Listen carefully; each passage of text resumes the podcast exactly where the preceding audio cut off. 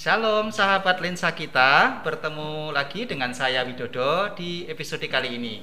Selamat datang kembali di podcast lensa kita. Ini adalah podcast singkat di mana kita akan membahas tema-tema yang menarik dan tentunya relevan dari berbagai sudut pandang. Sahabat lensa kita, pada episode kali ini adalah episode khusus dan spesial terutama bagi keluarga besar GKMI Solo atau GKMI Surakarta. Karena di bulan Maret ini adalah bulan ulang tahun hari jadi gereja GKMI Surakarta. Nah, pada episode kali ini kita akan berbincang-bincang dengan bintang tamu. Beliau adalah pelaku sejarah daripada perjalanan GKMI Surakarta sampai ke 37 tahun ini. Langsung saja, mari kita sambut beliau. Bapak Yokanan Slamet Utomo. Selamat datang, Pak. Ya, Pak Wid. Pak Slamet, bagaimana kabarnya? Kabar baik, Pak Wid. Puji Tuhan, ya, kabar baik ya. Tuhan. Dan sehat ya, Pak ya? Sehat. Ya, bersyukur Tuhan. sekali kalau kita masih diberi kesehatan oleh Tuhan dan pada episode kali ini Pak Slamet boleh hadir dan berbincang-bincang bersama kita di podcast Lensa kita. Nah, Pak Slamet, ini adalah edisi khusus atau edisi spesial ulang tahun gereja. Nah, ya. dalam perbincangan kita ini kita akan dasari dengan tentunya dengan firman Tuhan ya. yang kita ambil dari kisah para rasul pasal 2 ayat 41 sampai 47, kemudian ya. disambung kisah para rasul 4 ayat 32 sampai 35. Saya bacakan ya, Pak ya. Ya, silakan.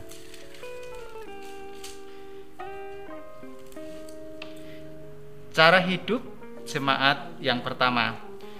Orang-orang yang menerima perkataannya itu memberi diri dibaptis dan pada hari itu jumlah mereka bertambah kira-kira 3000 jiwa.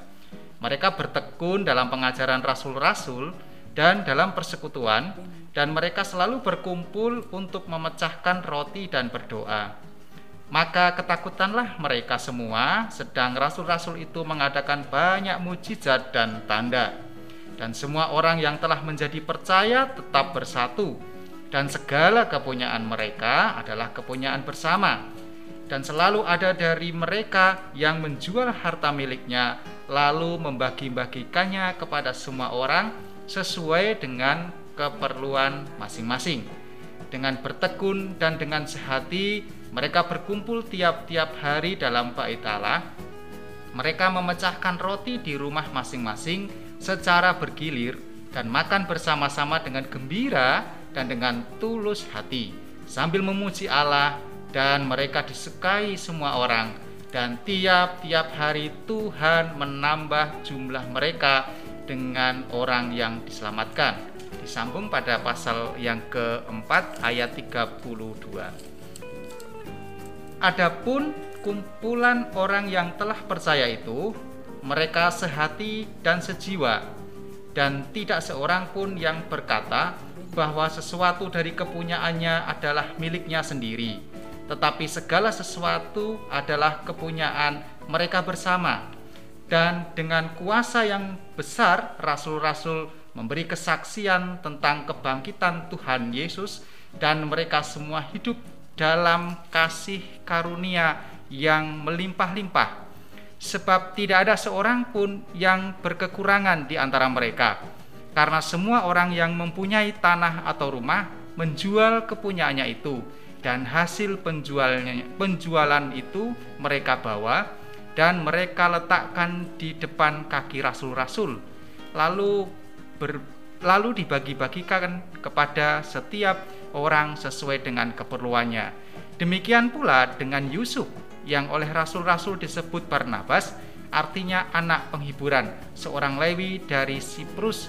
Ia menjual ladang miliknya lalu membawa uangnya itu dan meletakkannya di depan kaki rasul-rasul. Nah ini tadi ayat yang menjadi dasar perbincangan kita pada episode kali ini. Uh, menurut Pak Slamet setelah kita membaca ayat ini kira-kira responnya Pak Selamat atau respon kita atau pendapatnya gimana Pak Selamat tentang cara hidup jemaat mula-mula pada waktu itu? Ya, menurut saya eh, jemaat mula-mula sesuai konteks yang baru saja kita baca, Mm-mm. yaitu saya mencatat ada dua hal. Yang pertama Mm-mm. itu mereka bertekun ya, Hmm. artinya bertekun ya membaca Alkitab Ya, atau Firman Tuhan tadi iya, bersama-sama. iya. Kemudian yang kedua dia peduli, mereka itu peduli satu dengan yang lain. Mm, mm, mm. Jadi seperti yang dituliskan tadi bahwasanya mereka mau berbagi Mm, mm.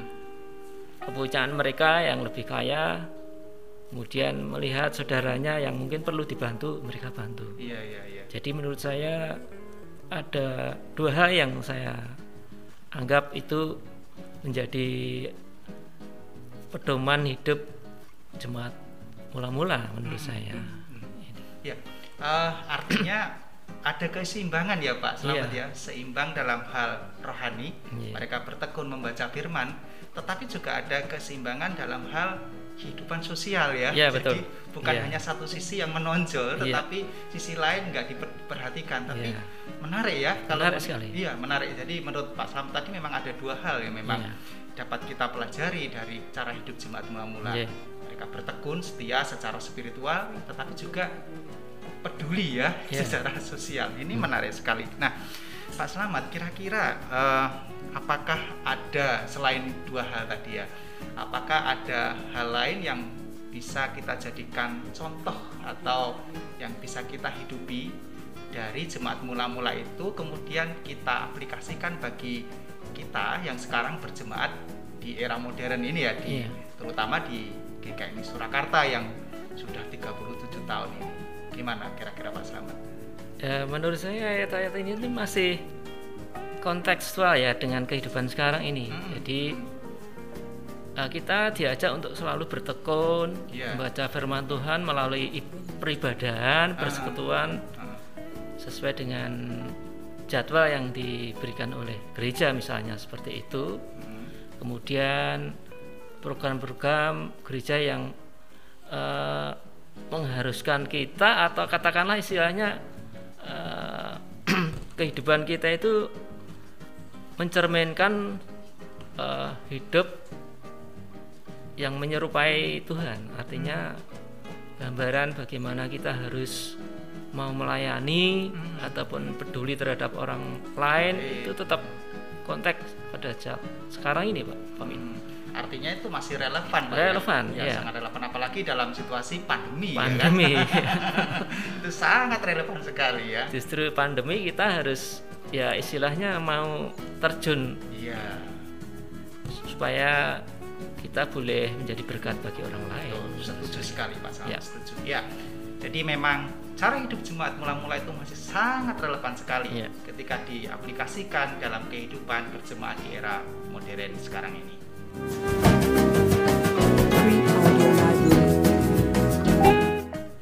Pak Selamat, gereja kita itu kan sekarang ini sudah berusia 37 tahun Benar. sejak didewasakan tentunya Iya, ya. betul. Kalau dihitung sebelum dewasa kira-kira eh, Ya sejak di Balong ya, hmm, hmm, di Balong itu kurang lebih 64. empat ya, Kemudian pindah ke Dawung Tengah Ah. 74. empat ya. Jadi berapa tahun tuh? Ya mungkin 50 tahun lebih ya.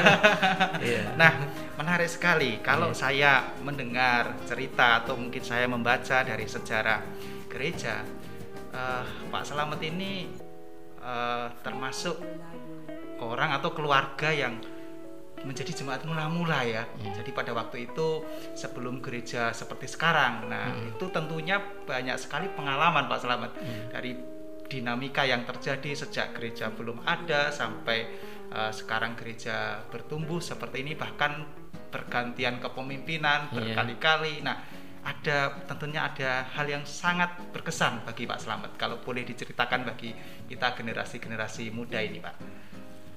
Ya jemaat mula-mula ketika di fase kedua Pak Wid, Hmm. jadi di tahun 64 tuh di Balong selama 10 tahun. Mm-mm. Kemudian di Dawung Tengah itu mulai tahun 74. Hmm. Dinamika yang pertama kali itu waktu itu Bapak Pendeta Eko Mm-mm. sekarang Bapak Pendeta Emeritus Eko Iya, iya, Hartono iya. itu kan bertemu dengan ayah saya Hmm. di pertemuan RT.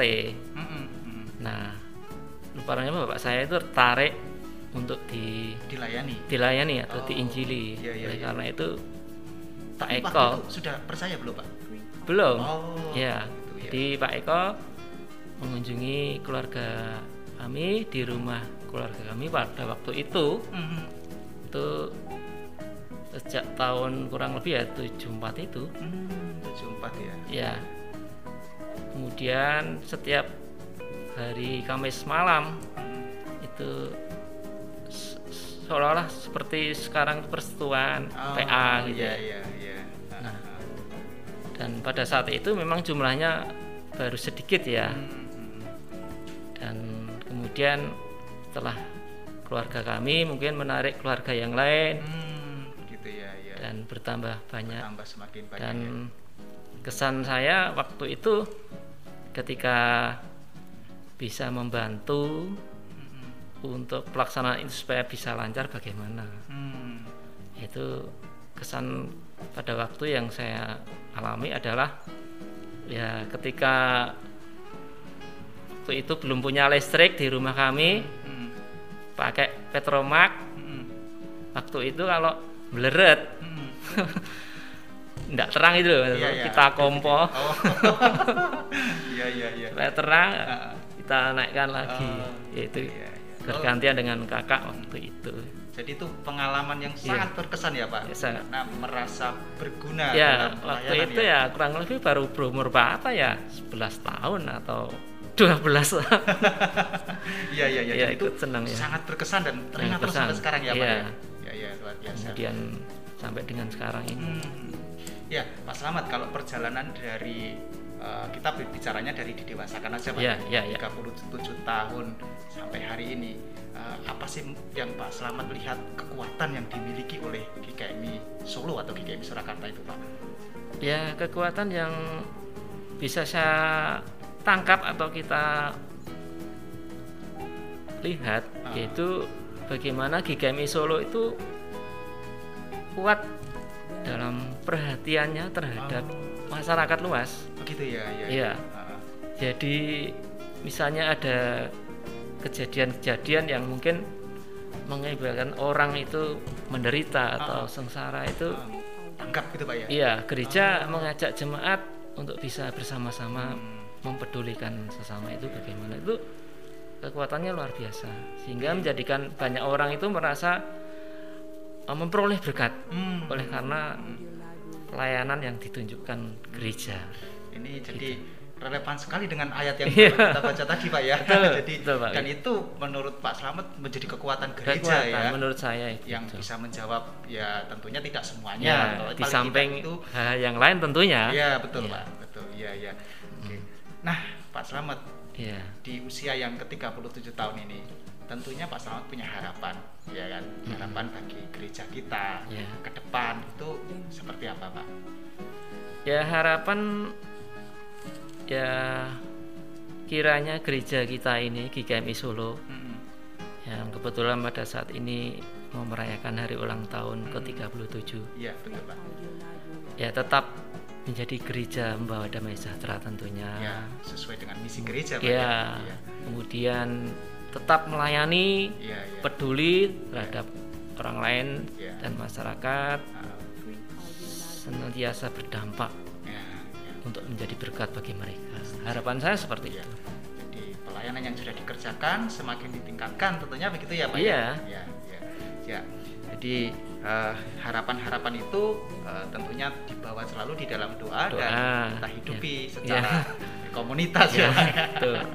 Ya, kita hidupi sampai kapan pun betul. Kalau setuju bisa. sekali, setuju sekali Pak, setuju Iya. sekali.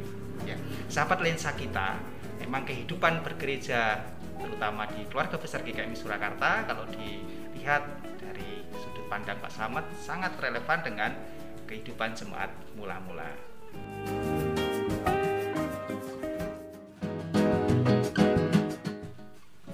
Waduh, waktu kita sudah habis Pak. di Iya. episode kali ini sebenarnya sangat menarik sekali kalau kita Iya. berbicara apalagi saya ini boleh berbincang-bincang dengan pelaku sejarah langsung bukan hanya katanya ya Iya. tetapi memang Pak Slamet mengalami itu Iya. apa, eh, hidup dari masa ke masa perjalanan di Iya. GKI Surakarta Iya, Pak. paling tidak saya menerima banyak masukan atau pengalaman dari Pak Slamet terima kasih Pak untuk kehadirannya di Ya, podcast sama-sama, Pak. Lensa kita sahabat lensa kita kita sudah sampai pada akhir episode lensa kita kali ini kita sudah membahas dan berbincang-bincang dengan bintang tamu pada episode kali ini tentang ulang tahun gereja terima kasih sekali lagi Pak, Ya, Pak. Slamet atas kehadirannya di podcast lensa kita paling tidak dari perbincangan kita ini saya boleh menyimpulkan beberapa hal ya Pak yang pertama bahwa kehidupan jemaat mula-mula itu bertekun Iya. di dalam pengajaran, Ya. membaca Alkitab, tetapi tidak hanya bertekun saja, tetapi mereka juga eh, saling peduli ya, Ya. artinya ada keseimbangan. Nah, Betul. jadi simbang dalam hal spiritual dan tentang kehidupan, Kehidupan. sosial Ya. itu. Lalu hal yang kedua bahwa GKMI Surakarta itu mempunyai kekuatan yaitu Ya. peduli juga ternyata Ya. ya, peduli kepada sesama dan itu yang harus selalu Harus kita selalu kita lakukan. hidupi supaya kehadiran GKMI Surakarta semakin menjadi berkat bagi orang-orang di sekitar ya. kita. Terima kasih juga untuk sahabat lensa kita. Jangan lupa terus ikuti episode-episode berikutnya. Dan jangan lupa juga untuk tetap pakai masker dan apalagi ya Pak selain pakai Jaga masker, jarak, jaga jarak, cuci tangan, cuci tangan, lalu eh, apalagi ya? tidak berkerumun. ah tidak Nah. berkerumun dan yang pasti selalu berdoa Doa. dan makan makanan yang bergizi, Bergizi. supaya kita tetap sehat, Sehat. dan tetap dilindungi Tuhan. Iya. Sampai jumpa di episode berikutnya. Tuhan Yesus memberkati.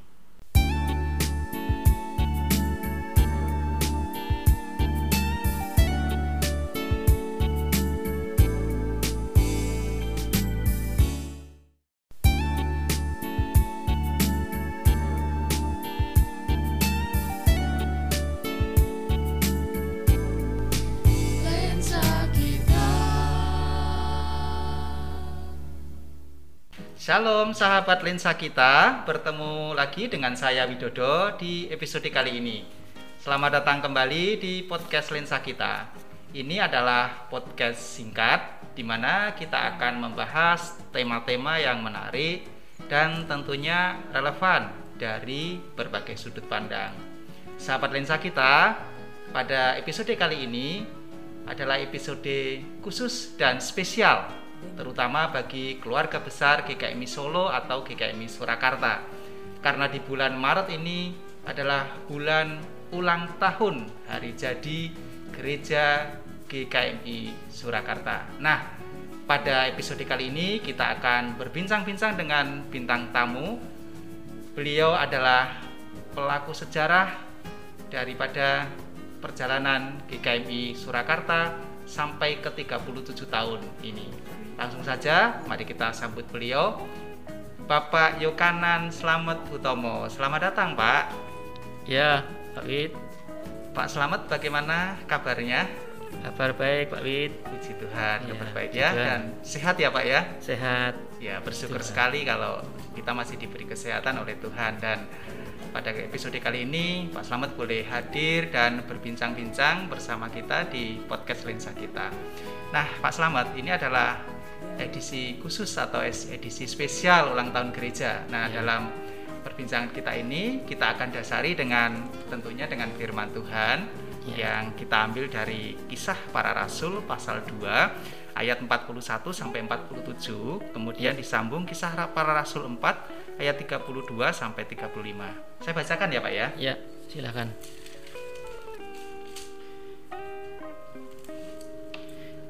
cara hidup jemaat yang pertama Orang-orang yang menerima perkataannya itu memberi diri dibaptis dan pada hari itu jumlah mereka bertambah kira-kira 3000 jiwa.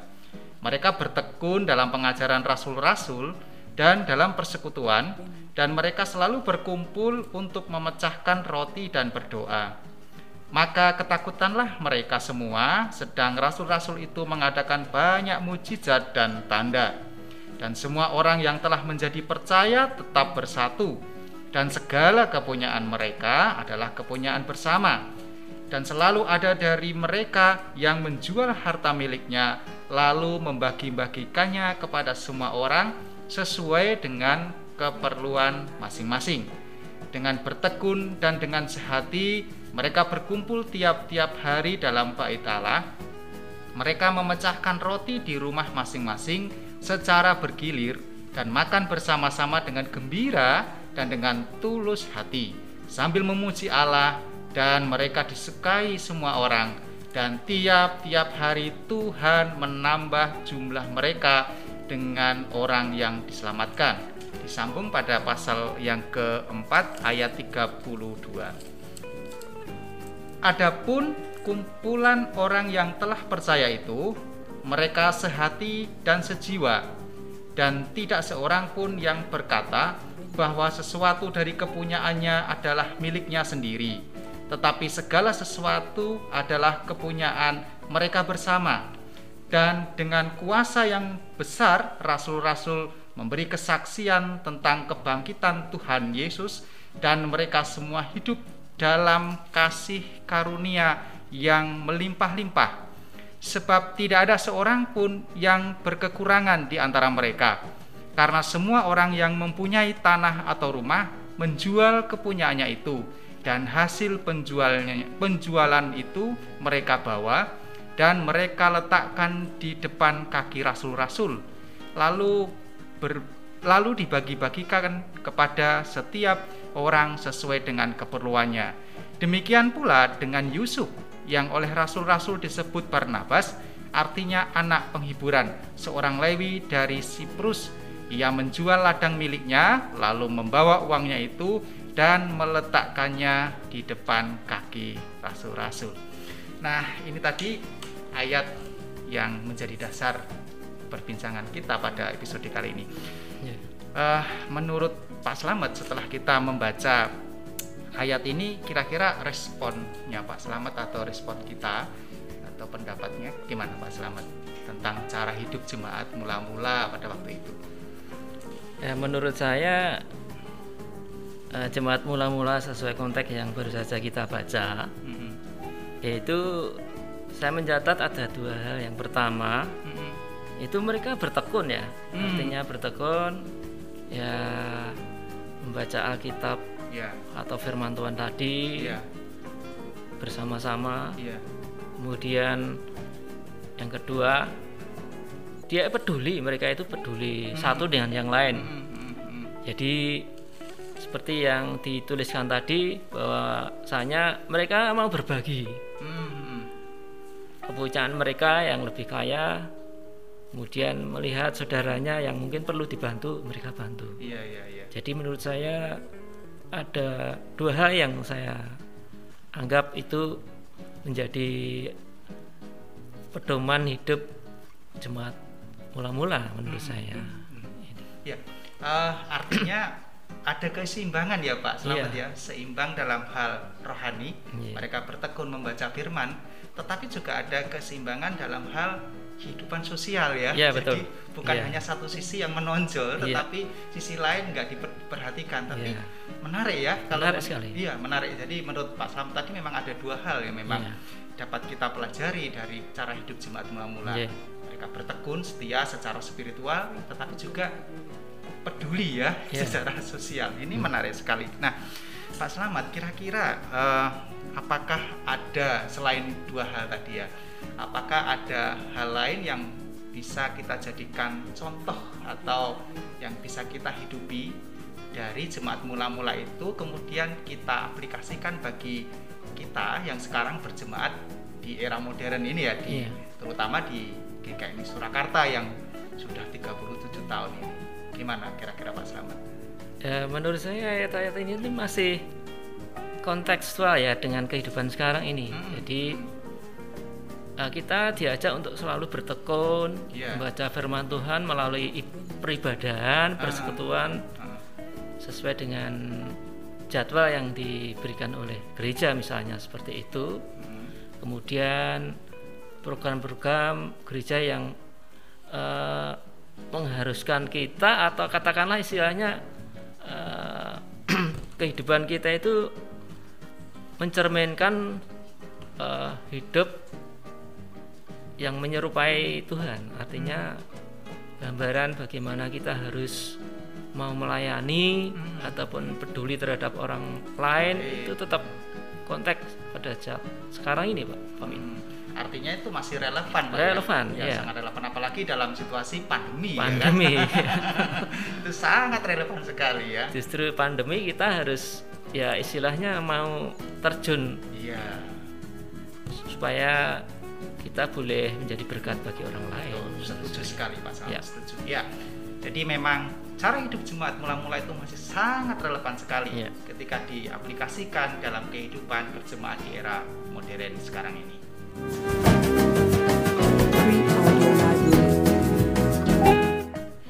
Pak Selamat gereja kita itu kan sekarang ini sudah berusia 37 tahun Benar. sejak didewasakan tentunya Iya, ya. betul. Kalau dihitung sebelum dewasa kira-kira eh, Ya sejak di Balong ya, hmm, hmm, di Balong itu kurang lebih 64. empat ya, Kemudian pindah ke Dawung Tengah Ah. 74. empat ya. Jadi berapa tahun tuh? Ya mungkin 50 tahun lebih ya.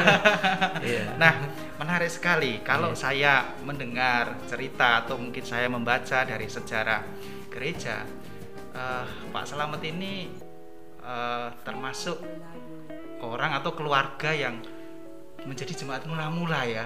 Jadi pada waktu itu sebelum gereja seperti sekarang. Nah, itu tentunya banyak sekali pengalaman Pak Selamat dari dinamika yang terjadi sejak gereja belum ada sampai eh, sekarang gereja bertumbuh seperti ini bahkan pergantian kepemimpinan Iya. berkali-kali. Nah, ada tentunya ada hal yang sangat berkesan bagi Pak Selamat kalau boleh diceritakan bagi kita generasi-generasi muda ini, Pak. Ya jemaat mula-mula ketika di fase kedua Pak Wid, jadi di tahun 64 tuh di Balong selama 10 tahun. Mm-mm. Kemudian di Dawung Tengah itu mulai tahun 74. Hmm. Dinamika yang pertama kali itu waktu itu Bapak Pendeta Eko. Mm-mm. Sekarang Bapak Pendeta Emeritus Eko Iya, iya, Hartono iya. itu kan bertemu dengan ayah saya Hmm. di pertemuan RT. Mm-mm. Mm. Nah, rupanya Bapak saya itu tertarik untuk di Dilayani. dilayani atau Oh, diinjili. iya, iya, Oleh iya. karena itu Pak Tapi waktu Eko itu sudah percaya belum, Pak? belum. Oh, ya. gitu ya. Jadi Pak Eko mengunjungi keluarga kami di rumah keluarga kami pada waktu itu Mhm. itu sejak tahun kurang lebih ya 74 itu Hmm, 74 ya. ya kemudian setiap hari Kamis malam itu se- seolah-olah seperti sekarang persekutuan Oh, PA gitu Iya, ya. iya, iya. Dan pada saat itu memang jumlahnya baru sedikit ya Hmm, dan kemudian setelah keluarga kami mungkin menarik keluarga yang lain Hmm, gitu ya, ya. dan bertambah banyak tambah semakin banyak. dan ya. kesan saya waktu itu ketika bisa membantu untuk pelaksanaan itu supaya bisa lancar bagaimana Hmm, itu kesan pada waktu yang saya alami adalah ya ketika waktu itu belum punya listrik di rumah kami hmm, pakai petromak hmm, waktu itu kalau meleret hmm. tidak terang itu loh Iya, iya. kita kompor Oh. Iya, iya, iya. supaya terang kita naikkan lagi Oh, itu iya, iya. bergantian dengan kakak waktu itu Jadi itu pengalaman yang Iya. sangat berkesan ya Pak. Ya, sangat. Karena merasa berguna ya dalam waktu itu ya kurang lebih baru berumur berapa ya 11 tahun atau 12 Iya iya iya. Ya, Dan itu senang ya. sangat berkesan dan teringat terus sampai sekarang ya Pak. Iya. Ya ya, ya luar biasa. kemudian sampai dengan sekarang ini Hmm. Ya, Pak Selamat kalau perjalanan dari eh, kita bicaranya dari didewasakan aja Pak. Iya, iya, iya. 37 tahun sampai hari ini. Eh, apa sih yang Pak Selamat lihat kekuatan yang dimiliki oleh GKMI Solo atau GKMI Surakarta itu Pak? Ya kekuatan yang bisa saya tangkap atau kita lihat Ah. yaitu bagaimana GKMI Solo itu kuat dalam perhatiannya terhadap masyarakat luas. Begitu ya, ya. Iya. Ah, Jadi misalnya ada kejadian-kejadian yang mungkin mengakibatkan orang itu menderita atau Ah. sengsara itu ah. tanggap gitu Pak ya. Iya, gereja mengajak jemaat untuk bisa bersama-sama Hmm. mempedulikan sesama itu bagaimana itu kekuatannya luar biasa sehingga menjadikan banyak orang itu merasa eh, memperoleh berkat Hmm. oleh karena pelayanan yang ditunjukkan gereja. Ini jadi relevan sekali dengan ayat yang Iya. kita baca tadi Pak ya. Betul, jadi betul, Pak. dan itu menurut Pak Slamet menjadi kekuatan gereja Kekuatan ya. menurut saya itu. yang bisa menjawab ya tentunya tidak semuanya ya, di samping itu yang lain tentunya. Iya betul Iya. Pak, betul. Iya iya. Oke. Nah, Pak Slamet Iya. di usia yang ke-37 tahun ini tentunya Pak Slamet punya harapan ya kan harapan bagi gereja kita Iya. ke depan itu seperti apa Pak? Ya harapan ya kiranya gereja kita ini GKMI Solo Mm-mm. yang kebetulan pada saat ini mau merayakan hari ulang tahun ke-37 Iya betul Pak. ya tetap menjadi gereja membawa damai sejahtera tentunya Ya sesuai dengan misi gereja Pak. ya Iya kemudian tetap melayani iya. iya. peduli terhadap orang lain Ya. dan masyarakat Ah, senantiasa berdampak ya, ya. Untuk menjadi berkat bagi mereka harapan saya seperti Iya. itu Jadi pelayanan yang sudah dikerjakan semakin ditingkatkan tentunya begitu ya Pak Iya. ya. Ya, ya. Ya. Jadi eh, harapan-harapan itu eh, tentunya dibawa selalu di dalam doa, dan Doa, kita hidupi ya. secara Ya. komunitas ya. Ya, ya. betul. ya. kita hidupi sampai kapan pun Betul, Kalau setuju bisa. sekali, setuju sekali Pak, setuju Iya. sekali. Ya. Sahabat lensa kita, memang kehidupan bergereja terutama di keluarga besar GKMI Surakarta kalau dilihat dari sudut pandang Pak Slamet sangat relevan dengan kehidupan jemaat mula-mula.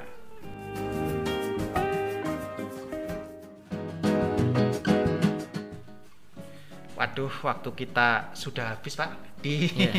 episode kali ini. Sebenarnya sangat menarik sekali kalau kita Iya. berbicara, apalagi saya ini boleh berbincang-bincang dengan pelaku sejarah langsung. Bukan hanya katanya ya, Iya. tetapi memang Pak Slamet mengalami itu, Iya. apa, eh, hidup dari masa ke masa perjalanan di Iya. Surakarta. Iya, Pak. Paling tidak saya menerima banyak masukan atau pengalaman dari Pak Slamet. Terima kasih Pak untuk kehadirannya di Ya, podcast sama-sama, Lensa Pak. kita. Sahabat lensa kita, kita sudah sampai pada akhir episode lensa kita kali ini. Kita sudah membahas dan berbincang-bincang dengan bintang tamu pada episode kali ini tentang ulang tahun gereja. Terima kasih sekali lagi Pak, Ya, Pak. Selamat atas kehadirannya di podcast lensa kita. Ka- Paling tidak dari perbincangan kita ini saya boleh menyimpulkan beberapa hal ya Pak. Yang pertama bahwa kehidupan jemaat mula-mula itu bertekun Iya. di dalam pengajaran, Ya. membaca Alkitab, tetapi tidak hanya bertekun saja, tetapi mereka juga eh, saling peduli ya. Iya. Artinya ada keseimbangan. Nah, Betul. jadi simbang dalam hal spiritual dan tentang kehidupan, Kehidupan. sosial Iya. itu. Lalu hal yang kedua bahwa GKMI Surakarta itu mempunyai kekuatan yaitu Iya. peduli juga ternyata Iya. ya peduli kepada sesama dan itu yang harus selalu Harus kita, selalu kita lakukan. hidupi supaya kehadiran GKMI Surakarta semakin menjadi berkat bagi orang-orang di sekitar ya. kita. Terima kasih juga untuk sahabat lensa kita. Jangan lupa terus ikuti episode-episode berikutnya. Dan jangan lupa juga untuk tetap pakai masker dan apalagi ya Pak selain pakai jaga masker, jarak jaga jarak, cuci tangan, cuci tangan lalu eh, apalagi ya? tidak berkerumun Ah, tidak berkerumun dan yang pasti selalu berdoa Doa. dan makan makanan yang bergizi, Bergizi. supaya kita tetap sehat, Sehat. dan tetap dilindungi Tuhan. Iya. Sampai jumpa di episode berikutnya. Tuhan Yesus memberkati.